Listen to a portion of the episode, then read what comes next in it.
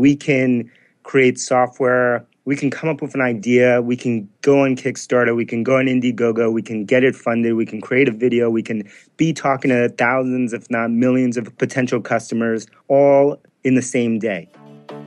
Do you want to impact the world and still turn a profit? Then you're in the right place. Welcome to Growth Everywhere. This is the show where you'll find real conversations with real entrepreneurs. They'll share everything from their biggest struggle to the exact strategies they use on a daily basis. So if you're ready for a value packed interview, listen on. Here's your host, Eric Siu. Before we jump into today's interview, if you guys could leave a review and a rating and also subscribe as well, that would be a huge help to the podcast. So if you actually enjoy the content and you'd like to hear more of it, please support us by leaving us a review and subscribe to the podcast as well. Thanks so much. All right, everybody. Today we have David Cancel, who's the CEO of Drift, which is the easiest way to grow your customers. David is a 5X founder and helped grow companies such as Performable, Ghostery, Lookery, and Compete. He's also the co-host of the Seeking Wisdom podcast. David, how's it going? It's going great, Eric. Thanks for having me. I'm excited to be on. Yeah, thanks for being here. So, why don't you tell us a little bit about who you are and what you do? Sure thing. You did a great job there. So, I'm a kind of five time entrepreneur. I'm obsessed with starting companies. All my companies have had one similar theme in them, which is helping businesses and communicate better with their customers. And I've done that in different ways throughout all those different businesses. But that's the thing that, you know, is kind of my obsession and kind of life's mission. And I, I just love making that connection and um, making building customer driven teams and customer driven products. And so, yeah, that's what that's what I want to help every company in the world be able to do. Awesome. So I want to circle back to your experience around those companies because I've definitely used some of those products before. But talk a little bit about Drift. You know, how did you come up with the idea, and you know, what are you trying to solve here? Sure. So we started Drift a little over a year ago. Myself and Elias Torres, who was my co-founder at Performable, and uh, work, we worked together later at HubSpot, which acquired Performable.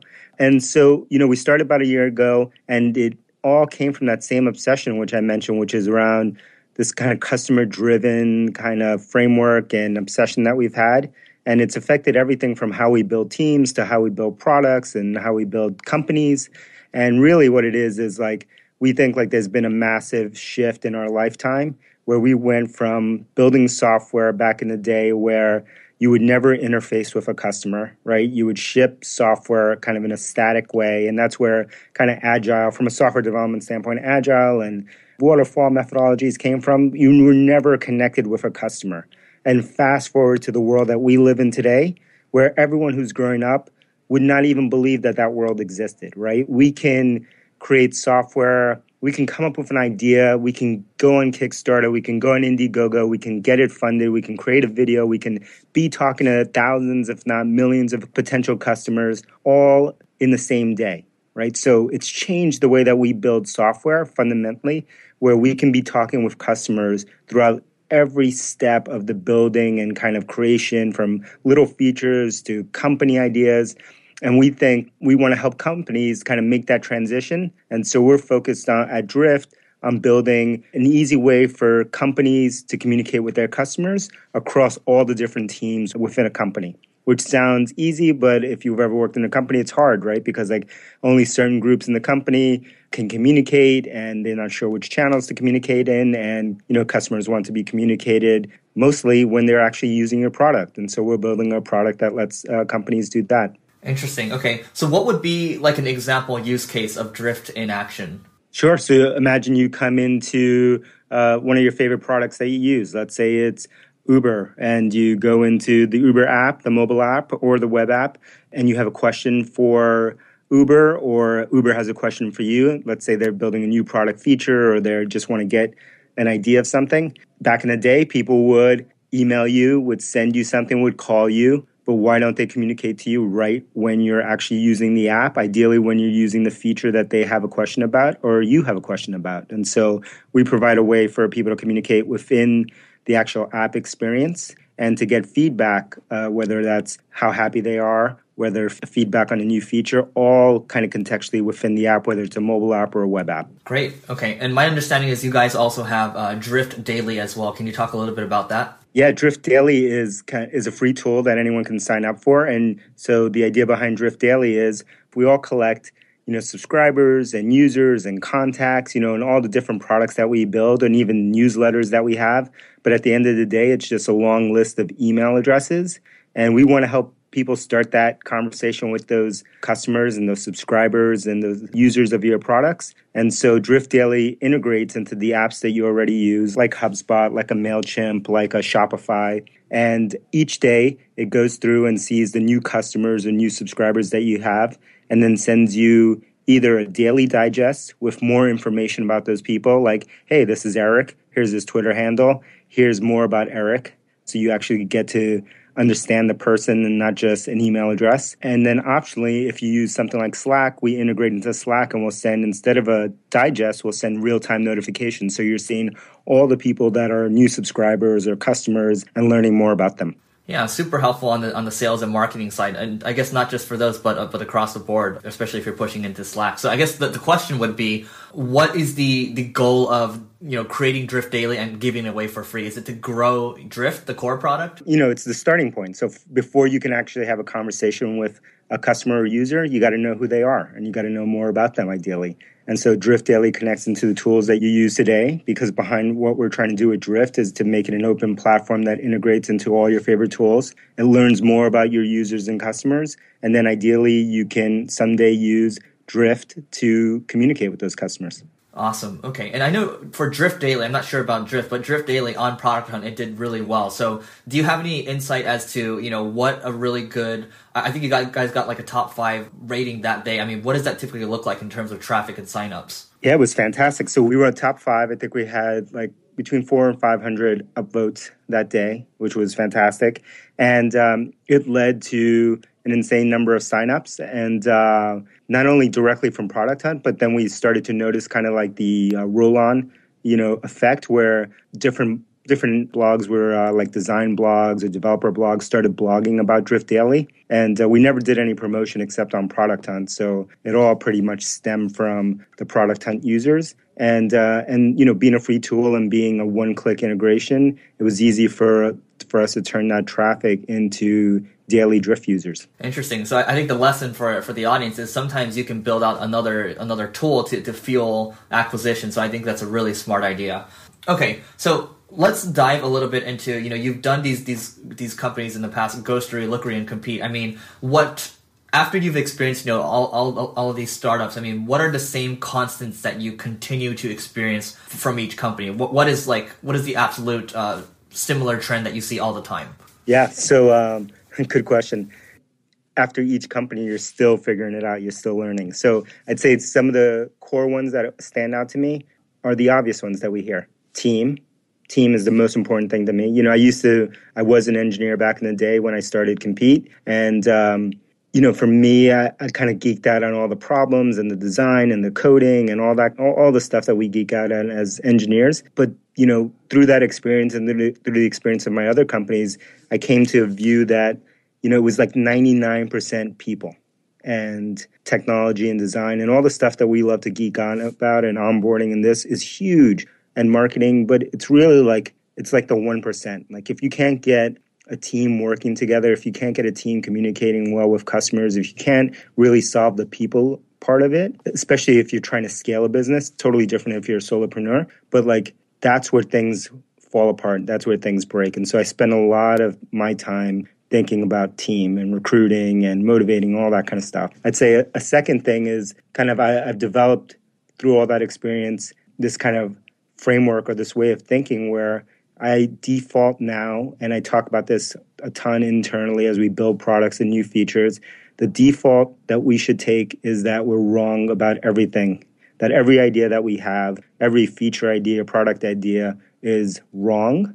And our job is to get it out and get feedback on that idea as soon as possible by the people who are going to use it every day to figure out how wrong we are. So, you know, we're usually somewhere between 5% wrong or 100% wrong, right? It's somewhere in between there.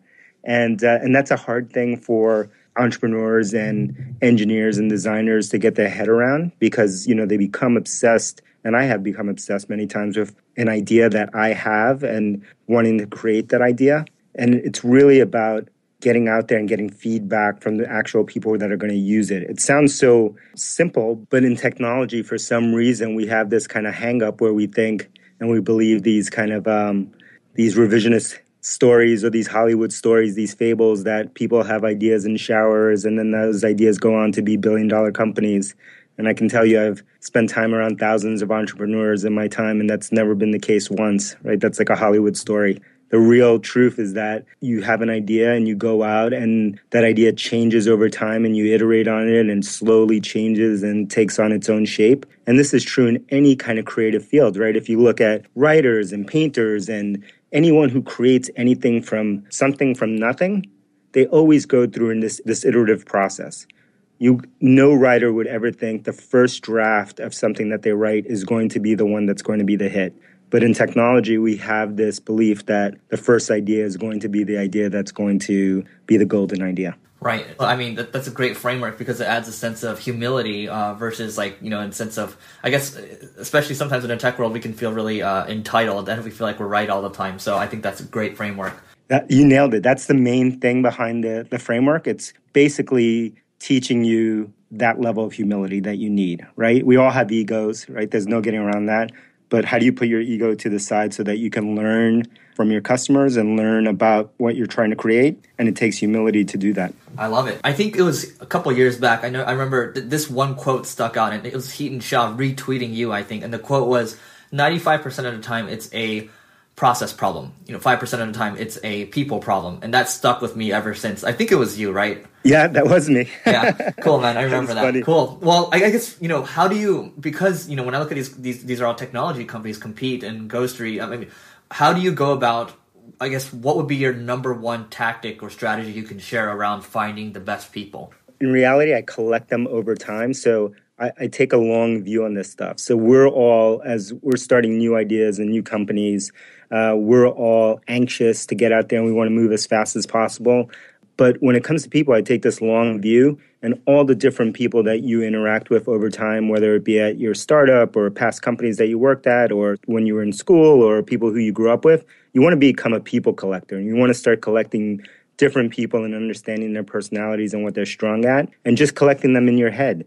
And, you know, I, I have a long list of people that I'm thinking about for different stages of different businesses. And then I, I try to bring those people together. The other thing I'd say on the people side is the most important thing that you want to optimize for is all the soft qualitative skills that usually people never interview for. So, like all of us, especially in technology and in marketing, where we like to measure everything, we like to fixate on the quantitative stuff that's easy to measure when you're interviewing people. What school they want went to, what kind of apps they've built, what languages they know from a technology standpoint, what does their design look like? All of these easy to quantify things. Those things are super important, but those are like par for the course. That's like the entry fee, right? Really what you want to focus on is is this someone that I want to be around? Will I learn from this person every day, no matter how experienced they are? If they're an intern, if this is their first job, if they're super senior, if they're whoever they are, you want to feel like I'm going to learn from this person. Are they curious? You know, are they passionate about what they're doing and they're hungry to grow and learn? If they're hungry to grow and learn and they have there's someone you want to be around and you can learn from, then they can figure out all of those other hard things, right? They can figure out like the latest framework, they can figure out the latest tools. All that stuff's easy to figure out. That stuff's the known stuff, right? That's like, you know, the analogy to me, it's like, you know, back in the day going to school, you used to the focus was on memorization and memorizing facts and figures and dates and all this stuff. Why do you need to know that today? You can just Google that stuff. That no longer is the skill for you to learn. Uh, and same thing with technology. You can figure out most of these things. You can learn them now. They're they're easy to figure out. None of this is a mystery when we're building products, really. And so what you want to focus in on is the stuff that you can't easily teach. You can't teach someone to be hungry, to have humility. You can't teach someone to be the type of person you want to be around. You can't fix those things. And so I focus a lot on that. And that sounds squishy, but that has like this add on effect where if you focus on that, and focus on people that you want to be around and that are curious and want to learn, and you start building a team around that, then the team becomes super powered, right? Because you just have a team full of people that are leveling up each other, right? You're stacking these, you know, you're stacking kind of these levels on top of each other, and they not competing, but they're like want to get better because everyone around them is getting better, and that's the key to to get people super super fired up and super productive. So if I were to recap, it would number one would be they have to be a voracious learner, yes. and number two they should be well they have to be somebody that you'd like to get a beer with. Absolutely. So one of my like litmus tests on the last on the second point is that you may interview someone and they may be smart and great and all this stuff and you have an awesome meeting with them and then but you always have to do the day after test. This is just like dating, right? The next day when they reach out and they send you an email, they call you or whatever, what's your split second gut tell you? Do you want to pick up the phone? Do you want to email them? Or do you buy do you say, "Oh, I'll get back to Eric later. I'm busy right now." If you say the latter, I'll get back to them later, that's all you need to know. Right? That's someone you shouldn't work with. Wow. Yeah, I love that. Well, I, have never even thought of it that way. I, will typically it, it, will because I like to act quickly, right? I won't I won't even think about that. So I'm actually going to steal that. You got to use that one because you know we're all going to rationalize a decision because you'll say, "Oh, I'll get back to him later." Uh, and then you convince yourself, and this is where you make all the bad decisions. You'll say, "Well, he was super smart. Well, we really need someone on the team now. Well, we really, we really need help. All right, let's hire him." And that's where all the bad mistakes come from. Right, and I think an extreme way to put this, well, I guess there's two different ways to put it. One from Jason Calacanis: if there's any doubt, there's no doubt. That's number one. Yep. Number two, if it's not a fuck yes, then it's a fuck no. That's it. I love it. Okay. I love it. You know, Derek Sivers wrote an article a long time ago called "Hell Yeah or No." That's the one. I think. Yeah. That's it. Cool. All right. Well. I guess you know, looking at the, the companies that, uh, that that you've helped grow in the past. I mean, what was the hardest one to grow? You think? Compete for sure. So that was my first company, and uh, it was hard because mostly because of the environment, so the economic environment. So we started that post. If you can remember this far ago, we started that in, in November of 2000. So if you go back in your history books, you'll know that in March of 2000, the market crashed. That was the dot com kind of crash that we all know about, we've all read about. And so I started the company, you know, in the fall, so after the crash not a smart time to start a company, right? Because the world was world was melting down, and then we managed to get off the ground, and we managed to have uh, success with customers early in that first year. But then, if you look in your history books, yet again in September of the following year, uh, that was two, uh, 9/11 basically happened, and so then we had then the recession really started. Right, it was already bad after the dot com bubble, but people who had experienced it knew that it was still hope. But then after 9 11, things really shut down. And then we lost, because of that, we lost pretty much all of our customers after 9 11 because we had a lot of companies that were in the travel industry and a lot of industries that were affected by 9 11. And so from 2001 through really the end of 2003 those those were the hardest years of of my of my professional life I'd say just trying to hold on and just trying to make things work and then in uh, early 2004, the market turned around, and um, and then we started to hockey stick as a company. How did you guys keep it together in in those? Uh, I think it was two years. Yeah, really hard. That's why you know I look back now, and I think the only real business book that I've ever read, and I've read hundreds at this point, is Ben Horowitz's The Hard Thing About Hard Things. And if you read that book, which I highly recommend, it's when uh, you got to go read it now. If you're listening to this podcast and you haven't read that book, you need to go read it immediately after this podcast. But if you read his book, he's talking about the forming of his company with Marc Andreessen called LoudCloud. And the whole story of that book is really during the same time that I had this company. And he tells all the same stories about just like, you know, the layoffs, just making it happen, just like figuring out a way to just like keep this thing going. And because of that, you know, it was hard. At the end, we had a great outcome for the company. We sold the company in 2007. But, you know, like that has kind of framed my worldview. And from since then, everything is easy, right? All these other companies and this time that I've lived, you know, the current time even is like a cakewalk, right? It's nothing compared to that. So I had my war story, and uh, and that's helped frame everything else. Yeah, super helpful, and I highly recommend that book. I think you're probably the 21st entrepreneur to recommend that here. That's how good it is. That's why everybody has to read it. I keep recommending it over. I mean, when you read it, yeah. for me, I kind of like, um, I kind of like experience it emotionally when I'm reading it because those were the exact times that I was going through. Right? It, it brings me back to that time.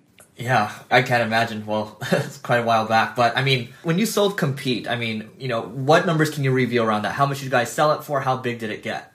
Sure, we sold uh, in 2007. Uh, we got acquired by WPP, which is the world's largest kind of marketing agency and marketing research company, and we were acquired for 150 million dollars. Wow. I guess this is just me wondering for selfish reasons. Why would a marketing? I mean, what did they end up doing with it? Do you know? Um, uh, Compete still lives and is doing great, and is it, it's part of um, their company. So WPP is a European company. There's a couple of these, which is which are kind of uh, conglomerates. We don't really have them in the U.S., and so they operate thousands of brands. And you've probably heard of some of their brands, but they're all owned by this company. And so Compete still exists and is bigger than ever. And Compete is one of their market research companies. And we, Compete helps brands and companies know more about their customers and know about more about their competitors' customers. So we provide information about like any website in the world and how they're getting their customers and how they're converting and where they're getting traffic from and how that stuff's converting and who are their best customers and all of that kind of stuff. And so that was kind of the, my beginning of my obsession around kind of customers and companies. You know, it's really interesting. I mean, me discovering compete a few years ago when i first started doing uh, internet marketing i start, started to look at compete. I started to look at all these other tools and you know today they're SimilarWeb as well. Yes. And you know the traffic trends seem to be you know they they seem to be accurate sometimes but then the, the, the traffic numbers are sometimes way off. Can you go into that? Yeah. So the, the, the numbers will always be off because they're panel based right? So they're not the important thing is not that the absolute numbers are exact or not, but that the trends matter. So the trends are what people are trying to understand in terms of brands, and that because we had a, a, single panel of uh, several million users, that's where we were getting our projections from. We could look at not only your website but all of your competitors' websites and understand like how they were doing relative to yours, right? So you had a single benchmark to see how JetBlue was doing versus Southwest versus you know Delta or whoever the the brand was, and so without Compete, and now there are lots of tools like this, but at the time Compete was pretty much the tool. You had no way to understand how your competitors were doing. Right now, you have like SEO, like spying tools, and you have all these competitive research tools that are out there.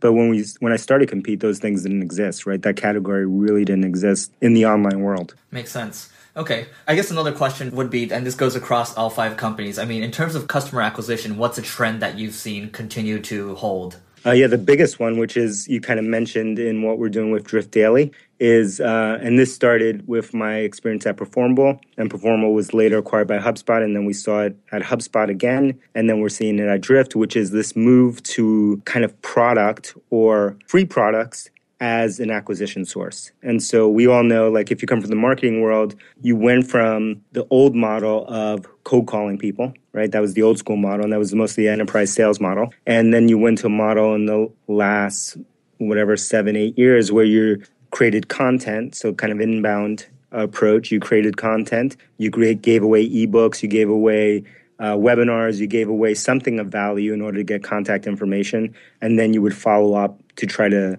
convert someone. And then you've seen this new wave of companies who are using either their core product or side projects or side products to give away something of value. Instead of giving away an ebook, the new ebook is giving away a product that people love and use every day. And then as they use that product, there's a natural kind of um, synergy with your product and a natural path for them to kind of upgrade or to move into your bigger product. That makes so much sense, and I think the way you put it is perfect. It is the new ebook, and that, this actually might be the, the headline for this podcast because seriously, like everybody can do an ebook nowadays, but you have to be able to to raise the bar. And like you look at Product Hunt right now, yeah, people are doing things like Drift Daily, or you know, worst case scenario, you might do. A lot of people are just curating a bunch of content, saying, you know, here here are the best hundred resources, and those do really well. So I think there's there's something to be said for that. So I like the way you put it. Yeah, because you know the game is always evolving, it's always changing, and you need to be providing something of more value, right? So the value keeps going up. So we saw like content was really hard to create, and then content became easy to create, especially written content. And so written content is pretty hard to stand out these days. You got to be really good. Uh, and then video content was really hard to produce and really hard to create, and so a lot of people had some advantages with video content for a while, and still do today. I don't think you know we've uh, we're still in that in that rise, but now video is becoming easier with you know everyone can Periscope and Snapchat and share all types of video. So what's the new bar? And the new bar is product as the source to get new leads and new customers. Product as lead magnet. I love it. Cool. That's it. All right. So let, us talk about. I mean, you know, after Performable was acquired, and you had to go to HubSpot for a little bit. I mean, a lot of founders, uh, you know, people are probably companies are probably going to be acquired or they might IPO. But what is an acquisition? I mean, what does it look like afterwards? You know, what does your day to day look like?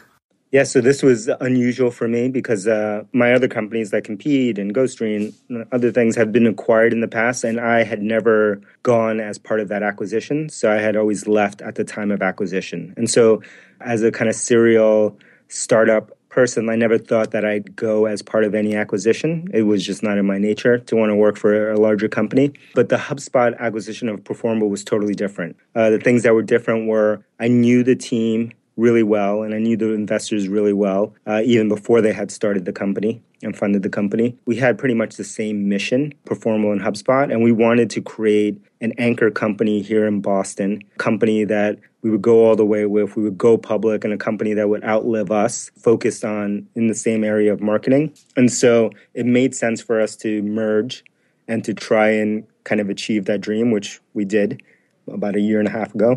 And um, the thing that you know inside it was pretty different. You know hubspot was like uh, around 200 people when we got acquired. By the time uh, we went public we were a little over a thousand people. That was about the time that i left. And so we and we had gone from uh, 2000 customers to about over 15000 customers. And so we and we had expanded you know offices globally and all that kind of stuff. And so i got to see this kind of rapid growth right? Because at compete the largest any of my companies had ever gotten to was 150 people, and that was Compete.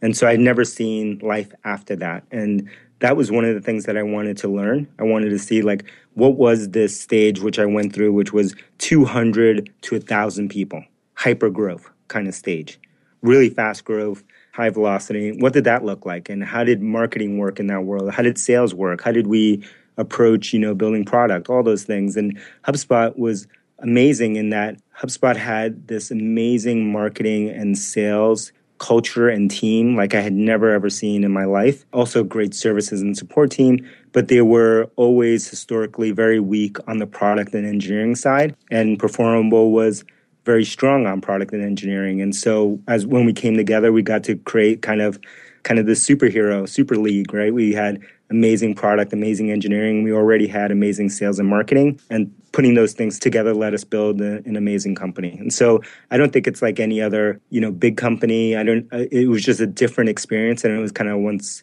you know, once in a lifetime thing. You know, uh, at Drift, I never want to sell Drift, and I want to. I want Drift to become an anchor company in Boston, just like we did with HubSpot, and I want Drift to to live well beyond my lifetime. Makes sense. It sounds like the, the only reason HubSpot worked out was because the core values aligned with, well, both the core values aligned for both sides. Absolutely. Without the core values, there's no way that I would have done it and that they probably would have done it. Right. Okay. So I want to dive back into uh, compete when you those those two or three years when you were struggling. I mean, can you give us a specific example where maybe the company was on the brink of failure? Yeah, we had we were lucky in that uh, when when I started the company, we managed. I'm not sure how even we managed to raise a Series A in November of 2000, which was you know back then it was no one was raising any money, especially here in Boston and Cambridge, and so we raised a six million dollar Series A, which was big, and we were lucky. And then we went into market, and like as I said, we lost our customers, most of our customers in year one, and then year those next two years uh, were really tough because we were trying to find product market fit. We had cash in the bank, but we had to we didn't know when we would get cash again. And so we had to go through two rounds of painful layoffs within the team, which were devastating because it was a time unlike today where even if you were an engineer and you were getting laid off, there was a high likelihood that you might not find a job for six months to a year right? So it was like, you know, having a layoff, you knew you were almost pushing people into that environment or sentencing them to that, you know, was really sad time. And so emotionally, it was super tough. At the same time, we were building a company that was focused on understanding the internet and understanding your competitors on the internet and your performance on the internet, But guess what? In 2002 and 2003, nobody cared about the internet. And so, you know, we were off trying to sell, compete. And now I have lots of great stories and funny stories that I can look back at because it seems so ludicrous. But I, you know, we would go in and try to sell to companies and they would say, all, I have all famous quotes. They would say, nobody is ever going to buy anything on the internet except books on Amazon. Because remember, at the time, Amazon only sold books. Mm-hmm. Uh, no one's ever going to put a credit card online. Multiple people going in and be like, what? Internet data?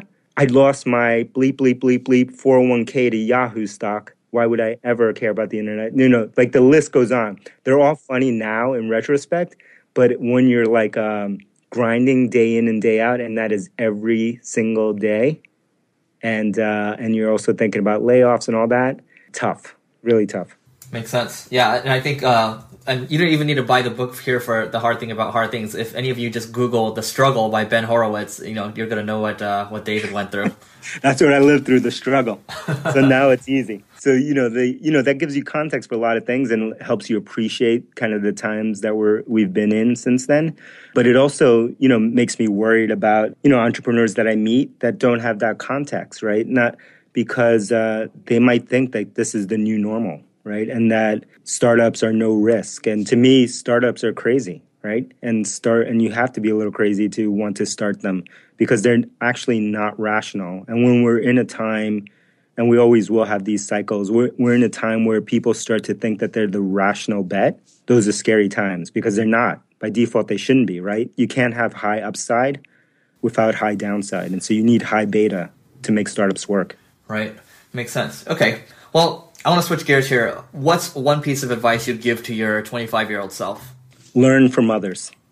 Right? Number one thing that I talk about with people, which is learn from others. People are always asking for like shortcuts, hacks, tricks, that. If you read Medium or you read, you know, any Twitter feed, you, you know that most articles are about tricks, hacks, shortcuts, lists, whatever you want to call them.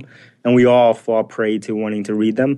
But the, the thing that I've learned is like the only shortcut guaranteed shortcut that I found is learning from others. And there's lots of ways that you can learn from others. And the reason that it's a shortcut is that you're getting to live their experiences without having to live through their failures if you're smart enough, right? And so Warren Buffett has a great quote, which is like, which is about learning from failure. But the trick is that you don't have to learn from your own failure, right? You can learn from other people's failures. And so that's why I read so much, nonstop reading. So reading is one way to learn from others peer groups are one of the best ways, which is like whatever you want to learn, whether it's like growth or you want to learn about, you know, develop, you know, building something or a certain area or sales tools or whatever you want to learn about, you want to like surround yourself with people who are experts in that area, you know, who are just a little bit ahead of you and who are going to help you level up, right? Because once you're around those people, it's not that they're going to necessarily teach you anything. You're going to figure out and say like, whoa, I'm as smart as these people. I can figure this out.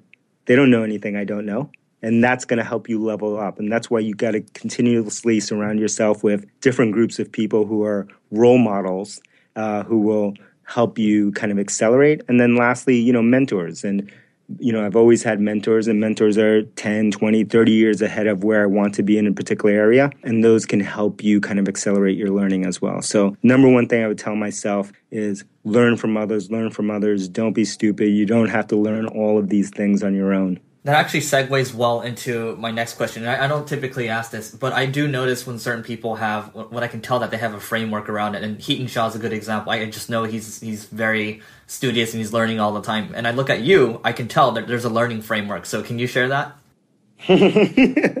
uh, yeah, I mean, Hiten and I are old friends and uh, have similar ways of thinking. That's why we hang out. You know, what's my learning framework?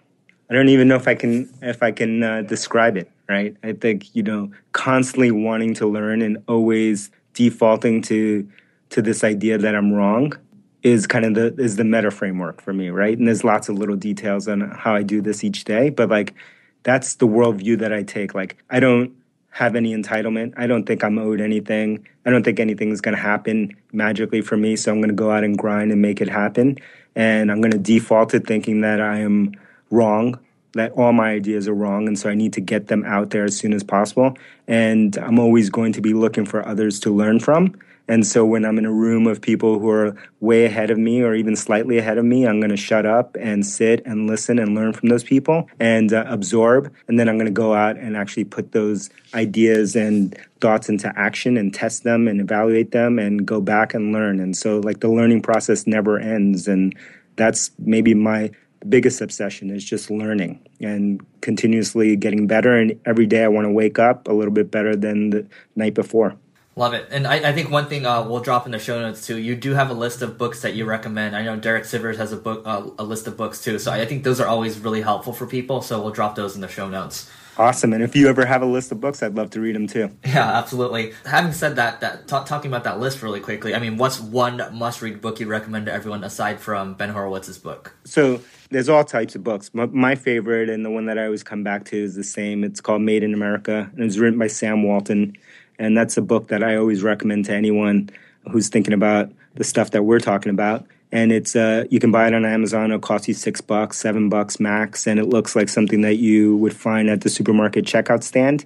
But it is worth a thousand, you know, four work week books and whatever other books on the top bestseller list. It was written by Sam Walton. If you don't know who that is, he was the founder of Walmart, and uh, he lived an incredible life. And he was the epitome of what we've talked about today, which is this quest to always be learning, to always be humble, and uh, and to be out there learning constantly from others. And he has lots of famous quotes about like that he never had an original idea in his life, that he stole ideas, he stole the best ideas from the best people and kind of put those together. And uh, you know, this is a man that for a long time was the richest man in the world, and uh, and he never stopped learning. He never stopped progressing. And so, that book I've read now five times, and I recommend to everyone. I love it. All right, well, David, this has been fantastic. I mean, what's the what's the best way for people to find you online? Uh, so you can find me on Twitter, dcancel, D C A N C E L. And uh, as you mentioned, I have a new podcast. I'm trying to figure things out, and I'm learning from from folks like Eric, and uh, it's called Seeking Wisdom. You can find it on iTunes, and I'd appreciate any feedback that you have. I'm just getting started, but you know, I'm used to grinding, so I'll grind and uh, and I'll figure it out. Awesome, David. Thanks so much for doing this. Thanks so much, Eric. Have a good day. Thanks for listening to this episode of Growth Everywhere. If you loved what you heard, be sure to head back to growtheverywhere.com for today's show notes and a ton of additional resources. But before you go, hit the subscribe button to avoid missing out on next week's value packed interview. Enjoy the rest of your week and remember to take action and continue growing.